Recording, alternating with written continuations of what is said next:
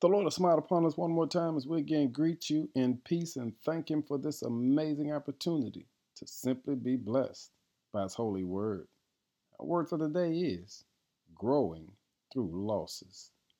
Joshua 1 and 9 says, This is my command be strong and courageous. Do not be afraid or discouraged, for the Lord your God is with you wherever you go. God wanted to restore his chosen people to his chosen land, and they would have to cross over the Jordan River to get there.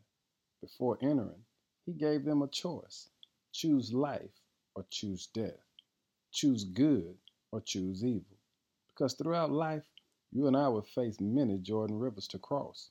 Remember, the Jordan River was at flood stage, and they knew this could be dangerous. They could suffer loss, not of just possessions, but even life.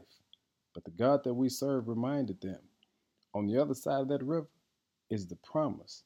That's not just something to tell somebody, that's a reality when it comes from God.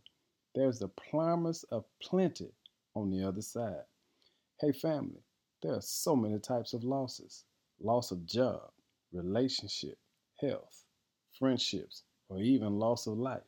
And all can be devastating and cause a person to go into a form of grieving or depression.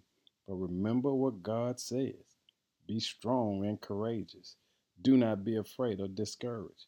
You want to know why? Because wherever you go, God says, I'm right there with you.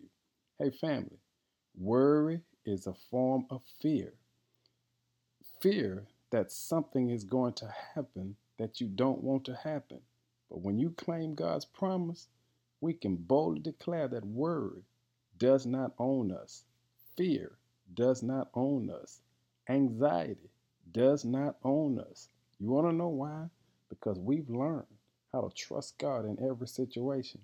God will grow you through difficult times.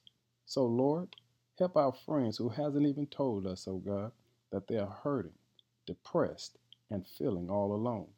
Unpack the baggage, oh God, we've been packing around. Strengthen our core for the blows we didn't even see coming. Heal diseased people, God, who don't even know they have diseases, and reshuffle the deck in our hands so that we can play a winning hand. Help our friends, oh God, who haven't even told us that they're hurting.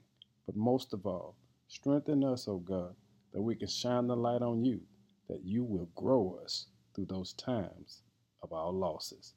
In Jesus' name. Amen